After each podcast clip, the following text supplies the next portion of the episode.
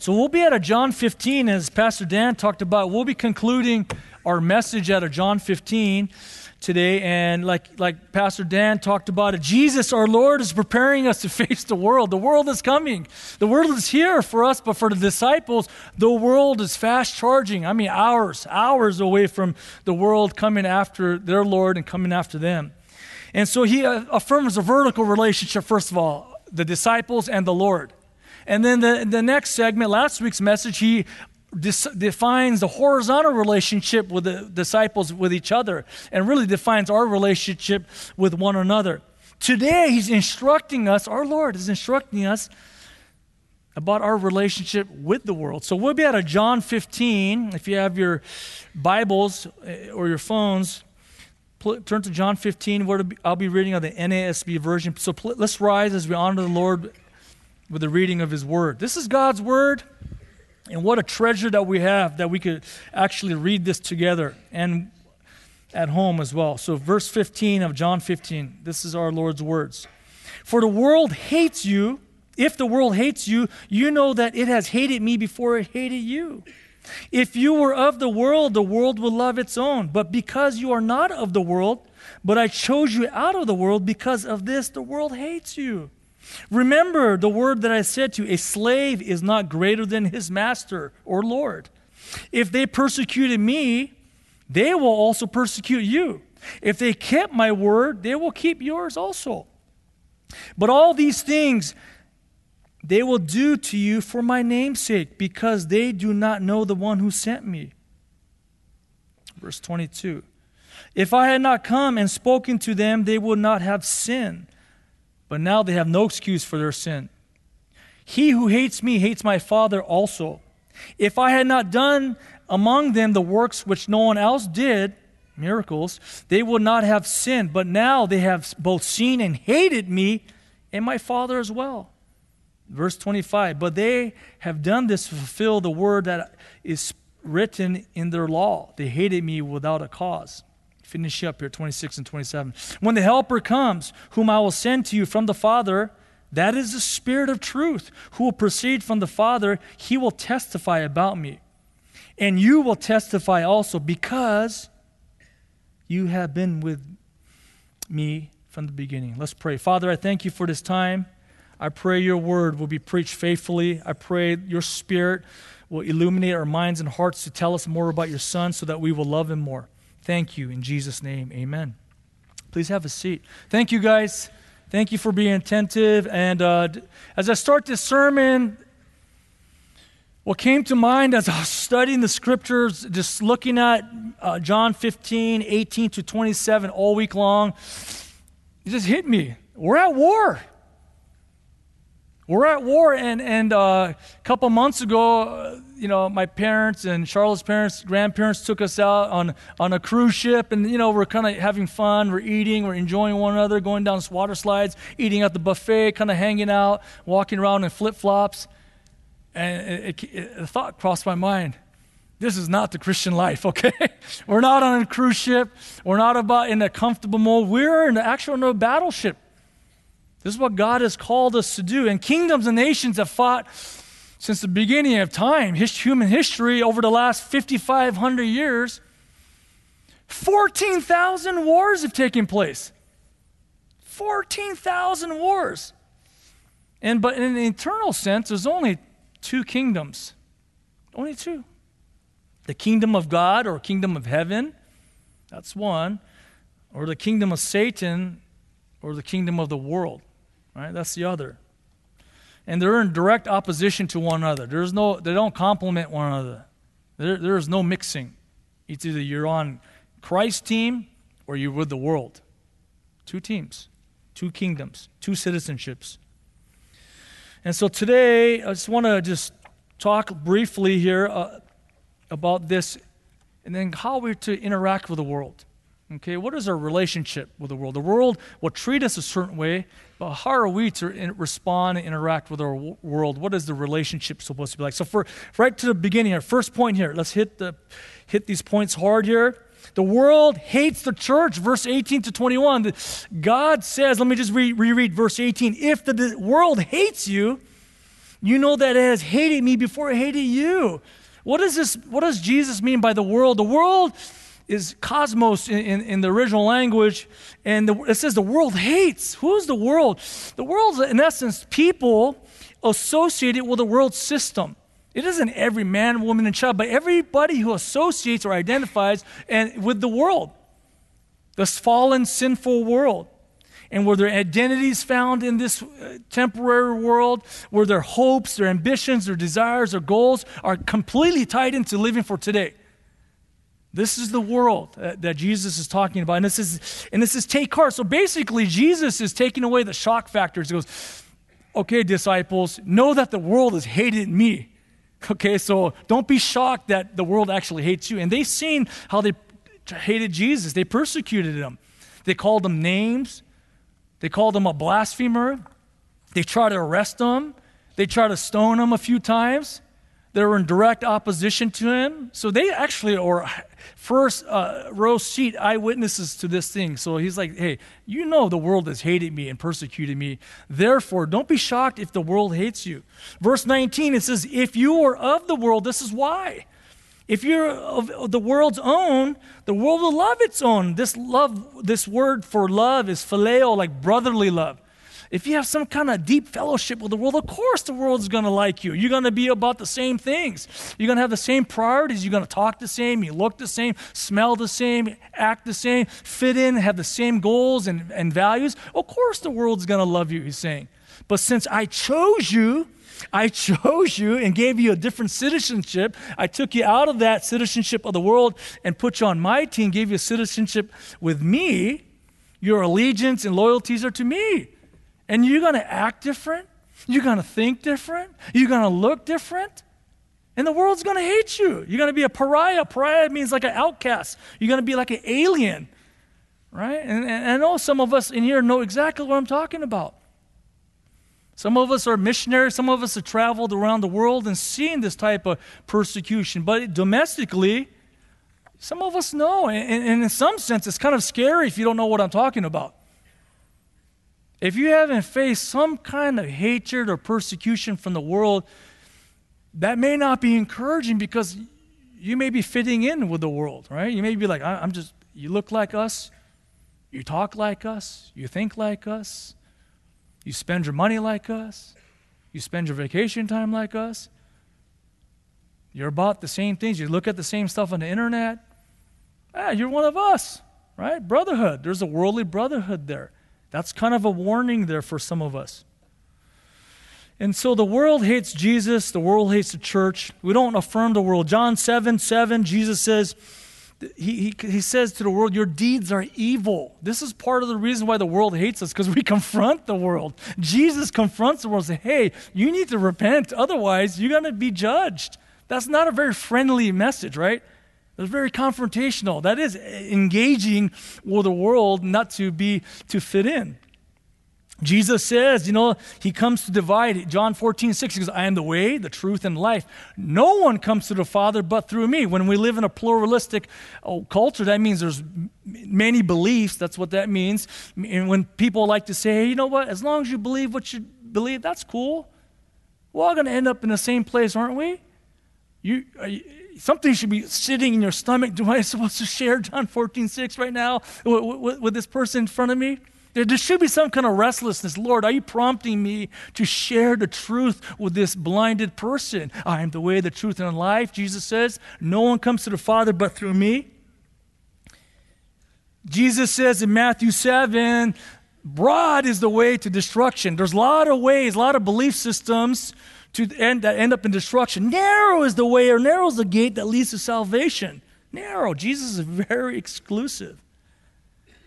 And this hatred leads to persecution. Bible says in John 20 right here, right? A slave is not greater than his master or Lord. So, hey, if they persecuted me, your Lord, expect the same treatment, right? They persecuted me, they'll persecute you. And he's talking to the 12 disciples. John MacArthur writes, uh, uh, commenting about the Roman world at the time, because that was the empire that oversaw this time, this time period. The Romans also, he writes, the Romans also persecuted Christians for religious reasons, all right? They allowed their subjects to worship whatever gods they liked. In private, you could do whatever you want. as long as they also worship the Roman gods. Meaning, when we gather together as Romans, you need to bow down to the Roman gods. You can do whatever you want in private, at home. You could pray your prayers. You could, you could show up at your church. You could do your own Bible studies. But when we gather together at work, when we gather together in these sports teams, when we gather together in our workout clubs, you need to bow down to what we also bow down to. But Christians preach an exclusive message that there is only one God and only one way of salvation persecution. And what happened to the disciples? Well, they added Matthias to make 12 in the book of Acts, and all but one died as martyrs early. I mean, Peter was crucified, tradition has it. Andrew was crucified. Others might have been stoned. Others might have been burned to death. Others might have been speared to death by soldiers. I mean, these 11 out of the 12 died horrible deaths early. So Jesus is talking, hey, they're going to persecute you.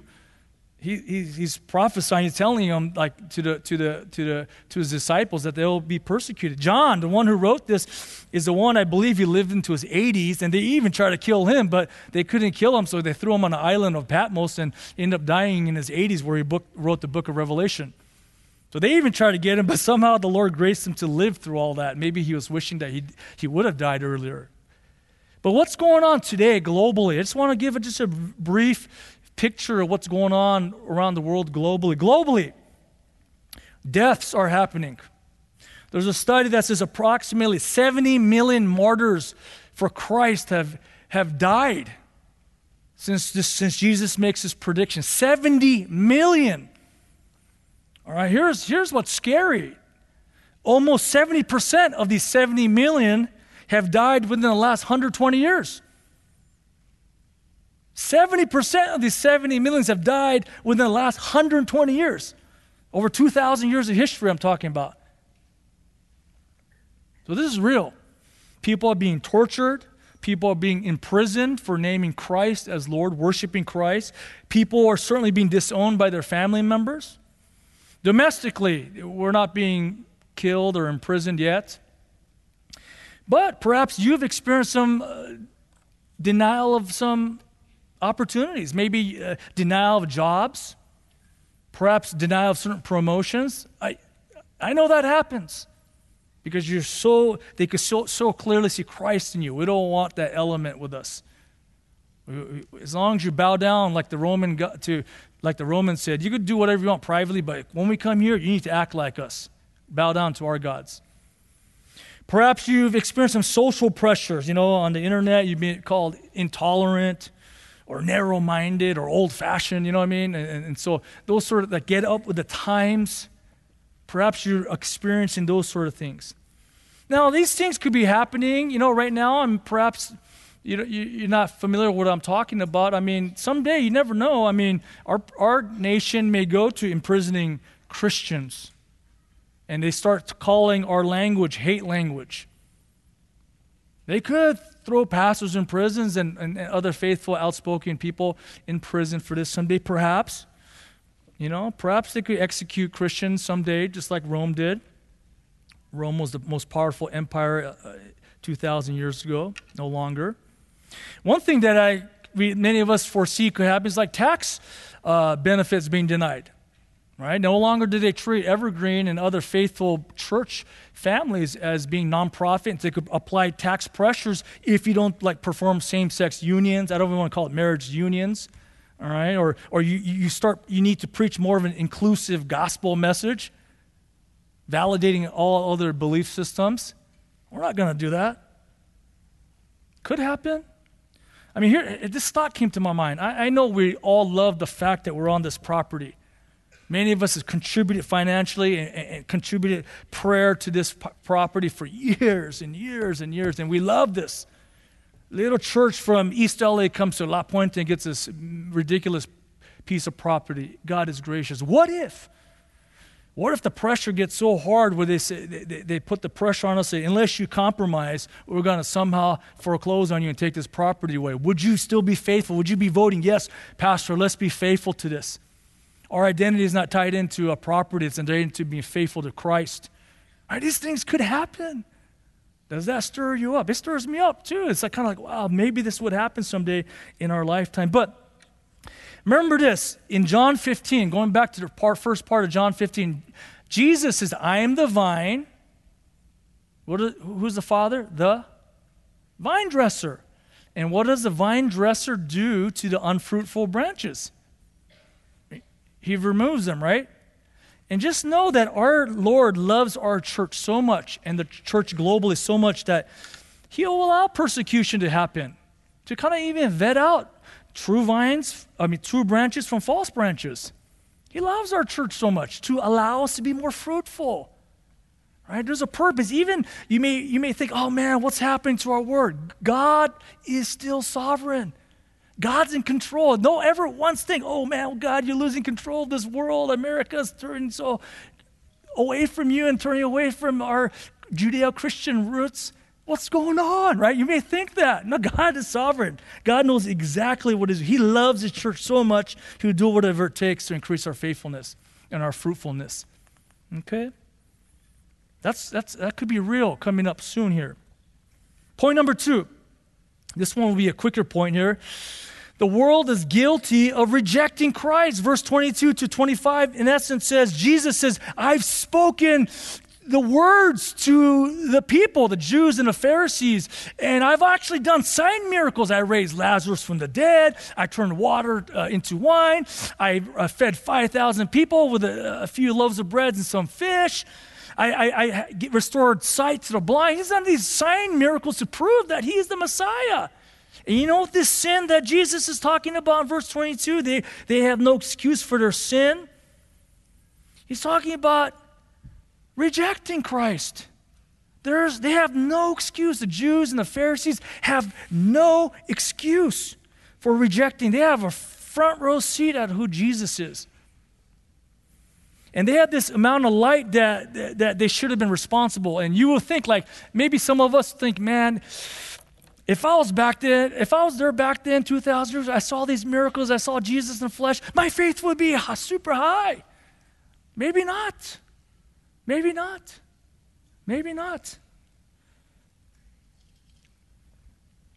Jesus even goes on to say, since they hated me, they hated the Father. Since they rejected me, they actually rejected God. Right? So he, this is he's making no bones about it to the to the Jews who are about to attack. The world is about to attack, and the world does reject. The world does hate Christ and His church. All right. So that, I'm gonna I'm gonna spend a lot more time on this this thir, uh, third and fourth point. Now, this is true. The world has rejected Christ. Every non-believer has rejected Christ, and it is true that the world will hate and persecute the church. Okay, and, and, I was reading this and I was studying this. I, I, don't know about you guys, but I was starting to knuckle up a little bit. Like, all right, here we go, let's go. Right? I mean, I, I don't know about you guys. I, when I hear and read stuff like this, I kind of set my jaw for, all right, here we go. Here's going to be a confrontation. Right? But the, I want to give us a little caution. The, I think the Lord guided me in a certain way, uh, reading verse 26 and 27. Just focusing on this section alone could leave us in the wrong mindset. What do I mean by that? It's very natural. Hear me now. It's very natural. Hatred begets hatred. Persecution begets fear. Like it's natural to like, yeah, you hating on me, I hate you. You're persecuting me, you could kind of get scared, right? Hostility of that nature could make you really hate also and be fearful of the world, right? And, and, and this is what we're talking about. And in verse 16 of 15 goes, I have chosen, appointed you to do the Great Commission. Uh, I'm going to just read Matthew 28 for us, okay? Because we could be so lost into, like, man, that's the opposition. I just want to be in my own little bubble. I don't want to mess with these non believers. They're horrible. They're wretched. They hate me. They persecute me. I'm just going to stay with my Christian friends or Christian community. I'm not going to think about them at all. That's my relationship. They're dead to me. Is that what God calls us to do? Matthew 28, what have we been appointed to? Uh, verse 19. Go therefore and make disciples of all the nations, the Bible says. This is Jesus before he departs into heaven, baptizing them in the name of the Father and the Son and the Holy Spirit, teaching them to observe all that I commanded you. And lo, I am with you always, even to the end of age. This is the Great Commission. This is what all Christians, this is all disciples, true disciples of Christ, have been appointed to do. So if we're kind of very like knuckled up all the time towards the sinning world, how are we going to make disciples? How are we going to love them? So the third point is this we must remember that the world is our mission field. The world that actually hates and persecutes us is the world that we have to go out and reach for Christ. And good news, verse 26 is we're empowered by the Holy Spirit. Let me read verse 26. Whom the helper, when the helper comes, the Holy Spirit, whom I will send to you from the Father, that is the Spirit of truth, who will proceed from the Father, he will testify or witness about me. That's what Jesus says. I'm not leaving you alone. Because what Jesus is commanding us to do is way too hard.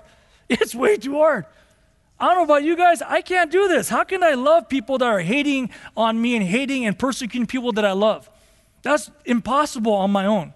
How can I not be fearful? Like, oh man, they're going to attack me. They're going to say mean things about me on the internet, or they're going to say mean things about me and spread gossip about me in, in my uh, social circles.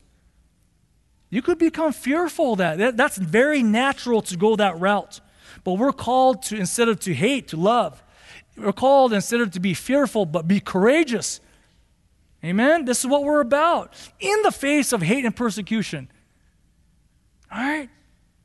Therefore, we need the power of God. Acts 1 4 talks about this is the disciples before Jesus ascends. He goes, You know what? Don't leave Jerusalem until the Spirit has come. Don't leave. Don't, don't start on this mission yet until you got me, this Holy Spirit, indwelling you and giving you power.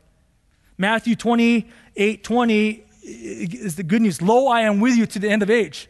That's the good news. If he just left it at, at uh, teach him to observe all I command to see you later, that, that'd be horrible news. But he says, Lo, I am with you to the end of age. When is the end of age? When everybody who's called to be in Christ is called up into the family. Whenever that moment is, that's it. Then Christ will come and gather his saints. And then we'll face to face be with them for eternity. So, verse 20 says, When the Helper comes, I mean, this is just classic Jesus, isn't it? And so, as you read this, as you hear this preached, Jesus loves me so much that he sends his spirit, the spirit of Christ, the spirit of God, to care for me. How can you not love somebody like that? He comes and gives you a big job, gives me a big job, but by the way, I'm going to do this for you. You just got to obey. How great is our God? Jesus sends the Holy Spirit from the Father, and we have Trinitarian backing. The Trinity finances this whole mission, this whole Great Commission. The Trinity is the one responsible for making this happen. And it says, He, the Spirit of God, the Holy Spirit, the Helper, the Paraclete, will help, will testify or witness about Christ. That's His purpose. That's the Holy Spirit's purpose to witness about Christ. That's His sole purpose to glorify Christ. Now, I have this I, I want to just kind of hit, hit us where we're at, perhaps. Have you ever thought, you know, think about your work, think about your uh, schools, high school, elementary, universities, think about your social groups, think about guys you grew up back in the day with in the neighborhood. Has this thought ever crossed into your mind? Man, they're so lost, right? How can they talk like that? How can they tell jokes like that? How can they watch stuff like that? How can they promote this stuff? How, how you, you, say, they're so lost, right? Have you ever thought that? I mean, Bible says in the last days, people will be lovers of money. Like, you know, you got relatives who are so greedy. You're like, man, my relatives are so greedy. They cheat me over. My own flesh and blood are so greedy. Or perhaps, you know, you coworkers you know, these guys will, uh, gals will cheat and do whatever it takes to climb up the social ladder or, or the work ladder to get more money. They're so greedy. I can't stand these people. They're so lost. Or, or other business people that, man, these business people are shady. They're, they're going to do whatever it takes. How about Bible says that they'll be in the last days arrogant, conceited, so vain. I mean, maybe at school, man, why, why is she so arrogant? Why do you think she's all that?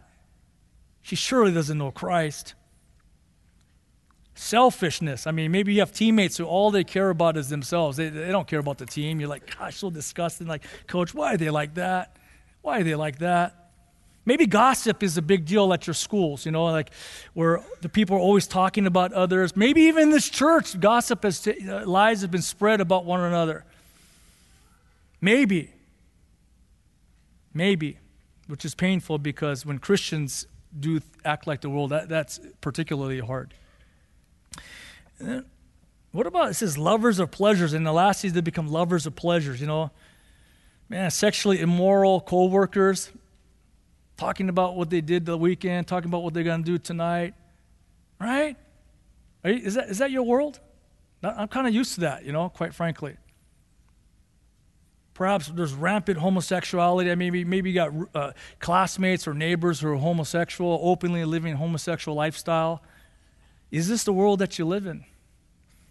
If, and I don't know how, how this hits you, but like, you may be like discouraged or you just kind of be like put off, like, you know what? Let, let me offer a different view here. I think what a great opportunity. what a great opportunity. We get to influence the world for Christ. This is exactly what our Lord said would happen. The field is right for the harvest. It's perfect. That's exactly why I'm here.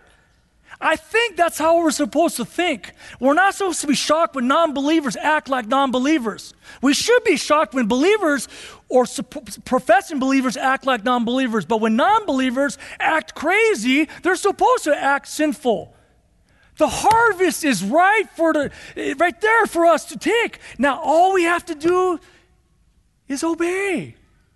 The Lord has set this up for, for there to be an incredible harvest where you're at, especially if I've just described your life with the community that you're a part of. Isn't that perfect?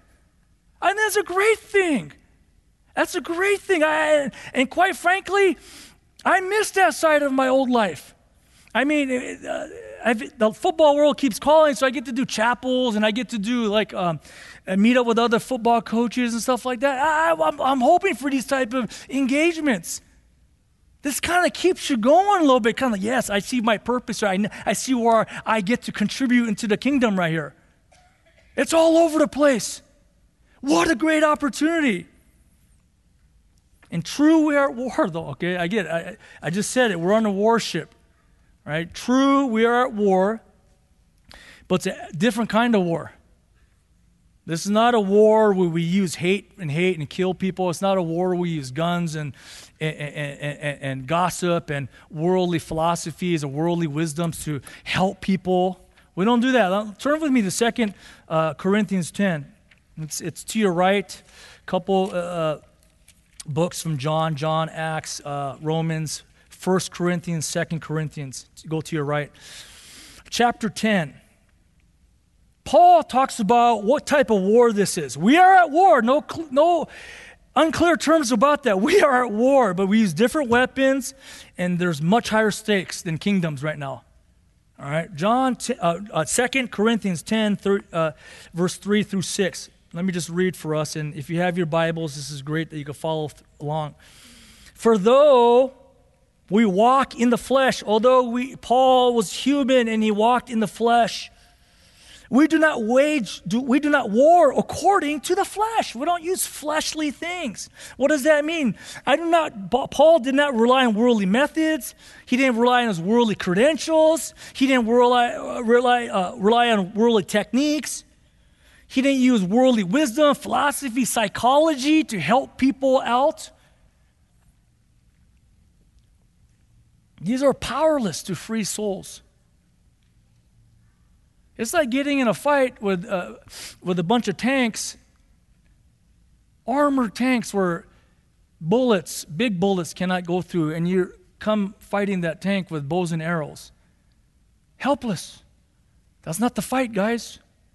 If you're drawing on human wisdom, some self help book that you read, some human psychology, humanistic psychology, if you're going to, hey, uh, point, going to a, some kind of my identity could be found better in a certain sport or certain relationship, these are all not going to help win the soul. These may be certain band aids that might help a little bit, but they're not going to cure the soul problem. Let's keep going here. Verse 4 For the weapons of our warfare are not of the flesh but divinely powerful for the destruction of fortresses. I'll explain these in a second. We're destroying, the war is this. We are destroying, the battle is this.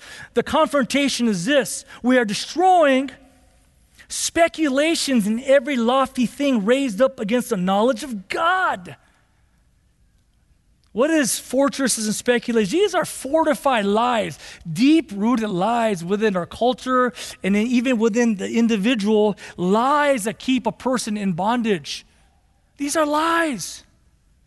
These are lies. Like one lie in our culture may be, I need to fit in with the culture. One lie may be in the culture, I need to live in a certain neighborhood. I need to get a certain degree. I need to drive a certain car. I need to have a spouse to matter. These are lies. These are maybe good things, but these are lies. Worldly philosophies, worldly religions, false religions, these are lies. These are the things that we're going against. It's a truth war. We're trying to eliminate lies and replace them with the truth of who Christ is, right? See, these lies basically, what do they do at the end of verse uh, 5? They work against the knowledge of God. They deny who Christ is, deny who God is. That's what the issue is at hand. Knowledge of Christ is what's at stake here. And what are we armed with? We're, I'm going to go to our final point here. What are we armed with? The world is our mission field. We are armed with the gospel, the good news. This is what saves souls. This is what frees people out of bondage. This is what transforms aberrant lifestyles to godly lifestyles. This is what restores broken relationships with family members and church members. The gospel message, the good news of Jesus Christ coming into his kingdom frees us from all those things. Let's, let's keep going. Verse 27 of John, I'm sorry, go back to your left, uh, John 27. John 27, verse 15. The helper comes, right, verse 26, and he will testify about me. Verse 27, and you will testify also because you have been with me from the beginning. These disciples were with Christ. They knew their Christ. They knew his claims were true. They knew those miracles were legit. They proved that he's Christ. You will also witness for me also. You'll testify with me also. James 4 4, I'm going to read this for us. And it talks about friendship, right? I think it's going to be in your back uh, in the PowerPoint behind me, but it goes, You adulteresses, talking about unfaithful people, do you not know that friendship with the world is hostility towards God? What? Pastor, we're not supposed to be friends with the world. What, what's going on here? Therefore, whoever wishes to be a friend of the world makes himself an enemy of God. What does that mean? Friendship with the world means what does that mean? It means that you hate the world system. You cannot be friends with the world. It means you cannot love the world system. That means you need to hate the ideals of the world, the values of the world. You cannot be about the goals of what the world is about. You should not be focused on fitting in. You should look different from the world. Don't worry about, I got to fit in. Forget that. You already fit in because you're in with Christ. You don't want to be shaped by the culture. You don't want to act and think like the culture. Okay? It doesn't mean you can't dress cool and do all that stuff and you could do that, but you don't you don't want to have your heart and minds programmed by the world. That's what this is saying here. But we're called to be friends with non believers, the people we're called to love. Okay? Not the system. We're called to love the people. And I don't know if this sounds too direct, but I think we have an agenda as we're friends with non believers. And what is that agenda? Matthew 28, verse 19 and 20. Go, therefore, make disciples. You are trying to evangelize non believers. In order to grow someone in Christ, they have to come to Christ. You're, you're armed with the gospel. You're armed with the gospel message. And basically, your friendships with non believers is this you're intentional about your relationship with them to evangelize them. You want to be friends, you want to be cool, you want to love on them, you want to spend some time, do some cool stuff together. That's great.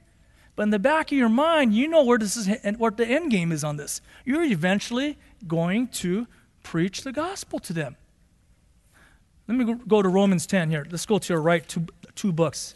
Romans 10. Pastor Victor talked about this a little bit, and I'm glad he did.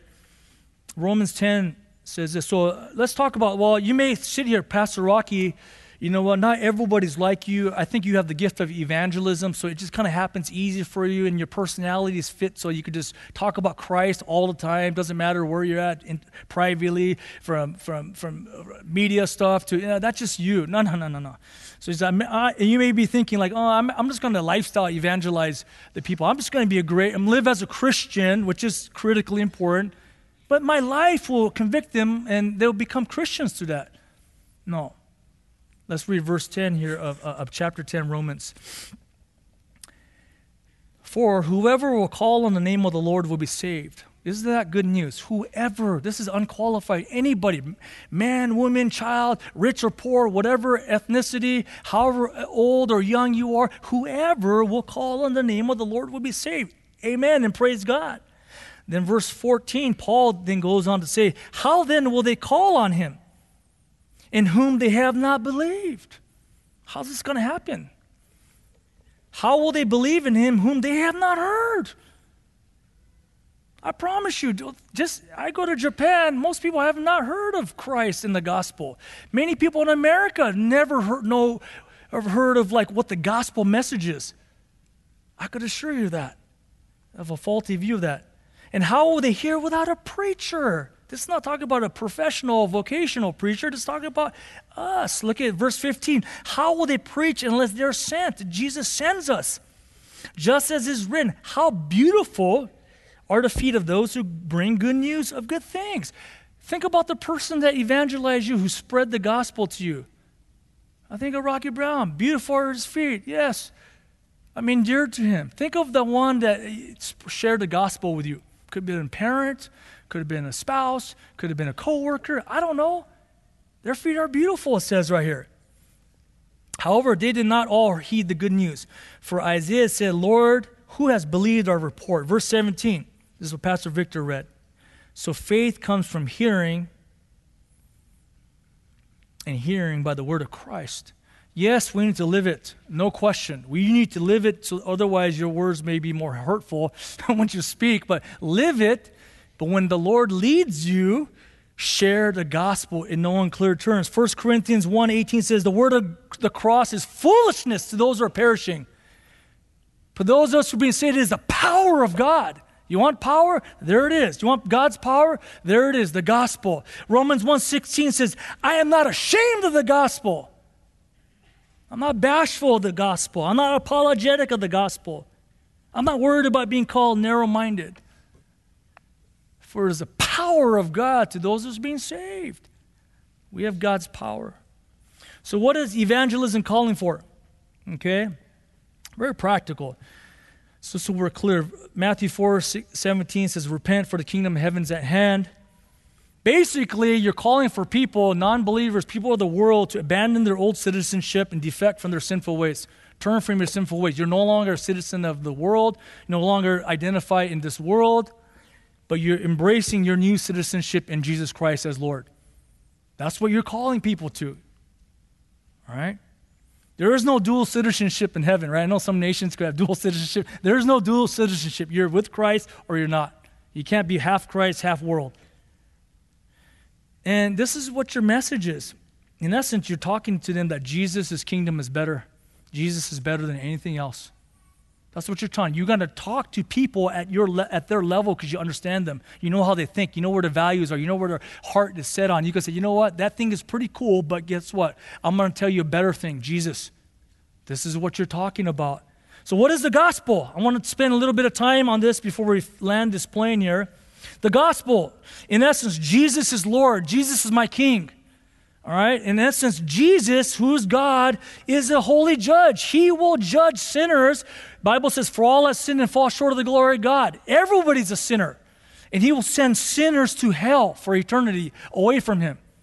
That's the bad news. Gospel means good news, but you got to give them the bad news in order to understand the good news. And we're all sinners. Here's the good news Jesus, who's God, took on human flesh. He's the creator of all things, took on flesh. He took on human flesh. Think about it. The creator of all things took on human flesh and died to redeem sinners. Died to redeem his own creation, those who were his enemies. And Jesus says, Repent.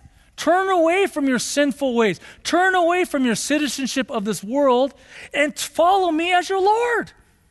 That's the gospel. That's the good news. And that's what brings us into this vertical relationship with Christ and this horizontal relationship with other believers.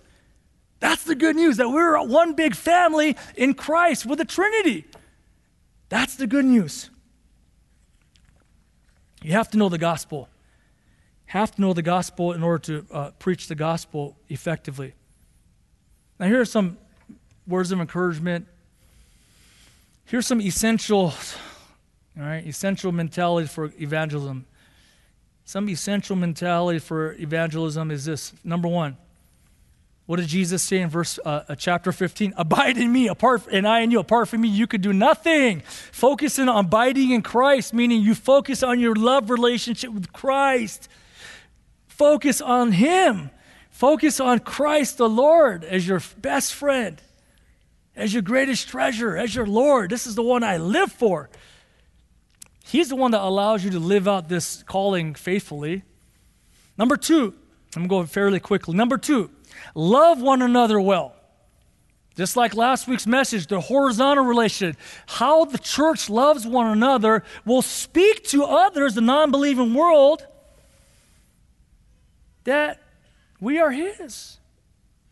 There's a special connection there. And how do you love one another? Well, you minister your gifts to one another, you serve one another, you commune with one another, not just in certain pods. You, you look to embrace one another as brother and sister. Number three, know your role. What do I mean by this? The church plants, the church waters, but God does the growth. Remember, God says, Jesus I chose you out of this world. God is sovereign. And just know that God is the one that saves anyone. We don't have a hand in it other than getting to participate and obey in, in, in the Great Commission by preaching the gospel. Know your role. Just simply do your job. Don't worry about saving anyone necessarily. Of course, we desire this, but just be faithful. Number four, this is to manage your expectations, okay? Because if it's most will reject the gospel message. All right? It is offensive. If you do it right in, in love, it is offensive. It confronts their core values. It is offensive. Like we talked about, wide is the road that leads to destruction, narrows the gate. Many go through the wide path, few go through the narrow. Jesus warns us, gives us manage our expectations. Most reject. And fifthly, I think this is important, otherwise, we could lose heart. Be content in being faithful.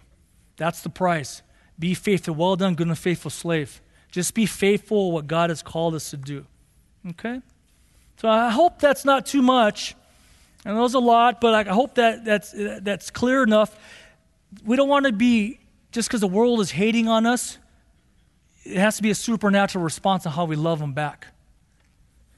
Now, I want to leave us with one last word of encouragement, brothers and sisters. Uh, turn to, with me with Acts chapter 1. So, how did the disciples turn out? You want to know this, right?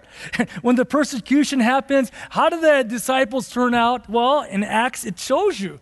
And I want to show you and show me again how they were energized for the call of discipleship. What energized these disciples? all right, let me read here.